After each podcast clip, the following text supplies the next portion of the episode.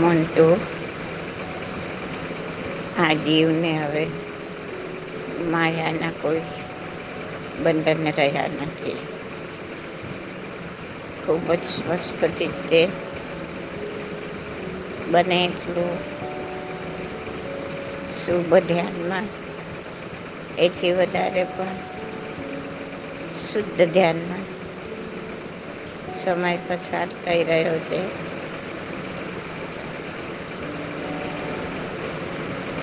પરમાત્માને. જ્ઞાન શારદામાં એટલી બધી કૃપા વરસી રહી છે કે લિટરલી હું એમાં નાહી રહી છું.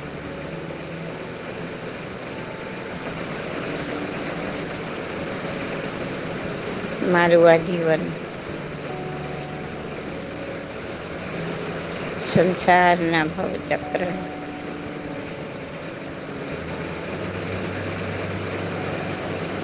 અંતિમ ફેરામાં પ્રવેશો.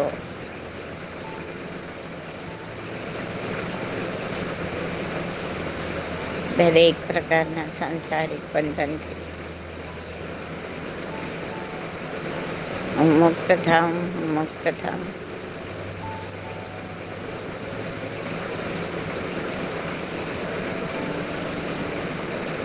જીવનમાં કેટલાય જીવોનો સંપર્ક થાય.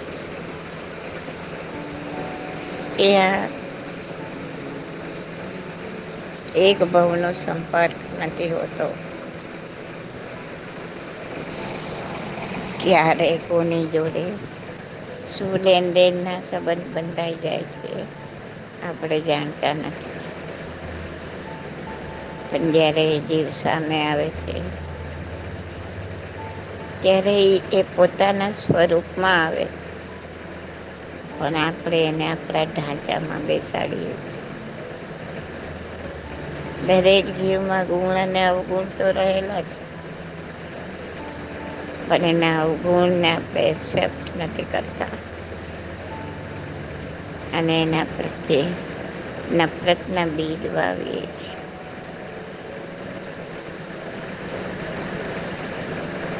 અગર એ સૂઝબૂઝ આવે એ આવડત આવે એ કેળવવી પડે બોલવાથી ના આવે અને એ કેળવાઈ જાય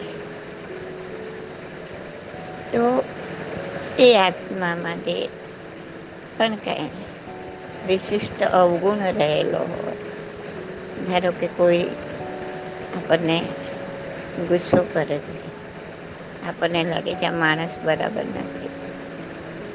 કોઈ આપણું, કોઈની જોડે વાંકું બોલે છે. આપણા મોઢે સારું બોલે છે. એ ખબર પડે ત્યારે આપણા દિલમાં એના પ્રત્યે નફરત પેદા થાય છે. ઘણા સ્વાર્થી પણ પોતાનું વ્યક્ત કરે છે. અને ત્યારે એવું લાગે છે કે આવાની જોડે સંબંધ ના રાખે. ઘણા પોતે લુચ્ચા લફંગા આડી લાઈન પર ચાલવા વાળા હોય છે.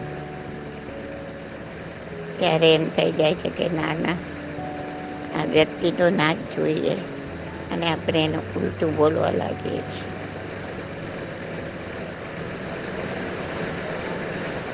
જો ત્યારે એ ગુણ આપણામાં કેળવાઈ જાય.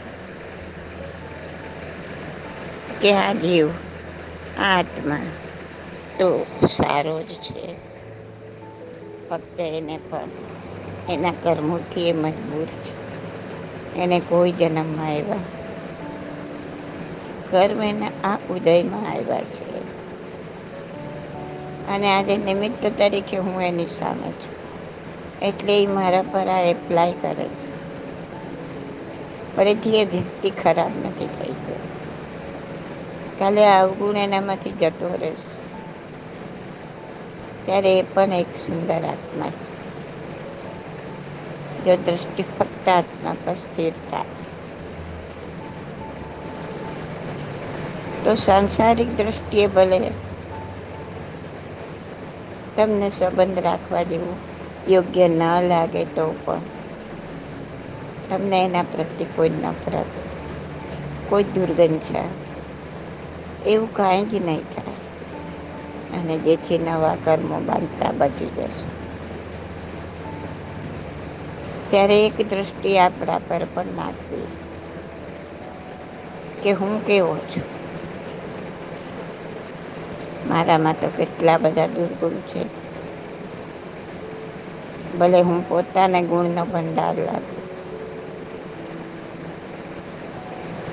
પણ મારામાં નાના મોટા જે દુર્ગુણ રહેલા છે એ પણ બીજાને તો પસંદ નથી. એને પણ એમ લાગે, આનો તો સ્વભાવ કેવો છે? આની જોડે તો ના રહેવાય. આમ તો ન જ કરાય. તો જે વસ્તુ મને બીજામાં દેખાય છે, એ વસ્તુ બીજાને મારામાં દેખાય છે. કોઈનામાં કાંઈ અવગુણ છે તો કોઈનામાં કાંઈ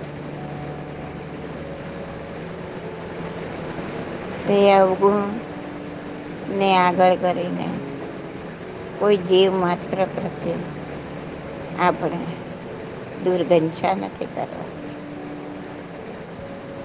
અગર મહાવીરે કે એક જીવને એક સરખી મહત્તા આપી પછીની ગોદનો નાનામાં નાનો જીવ હોય કે મોટામાં મોટો જીવ હોય, તો હું એ જીવને સારો અને ખોટોના વર્ગીકરણમાં કેવી રીતે મૂકી શકું? મારા માટે તો દરેક જીવ સુંદર જ છે. અને હકીકતમાં દરેક જીવ સુંદર છે. ગુણ, અવગુણ તો દેર સબેર નીકળતા જાય છે, આવતા જાય, નીકળતા જાય છે, આવતા જાય છે. અને એમ કરતા કરતા કરતા કર્મોના ભારથી હળવા થતા થતા જીવો સુંદર જીવ સિદ્ધિ ગતિને પામે. માટે હે જીવ, હે મારામાં રહેલા આત્મા, દરેકને શુદ્ધાત્મા તરીકે જોવો. સંસારમાં રહેવા માટે સંસારને બેલેન્સ કરવા માટે અગર કાંઈ કરવું પડે,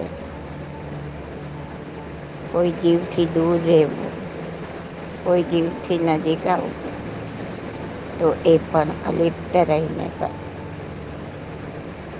સંસારના એડજસ્ટમેન્ટ પ્રમાણે કરવાની ના નથી, પણ અંદર કોઈ દુર્ભાવના નહીં એની કોઈ નિંદા નહીં, એની કોઈ વાતો નહીં.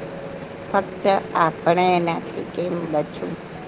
બસ એટલું વિચારીને તું અસંગ થા અસંગ થા અસંગ થા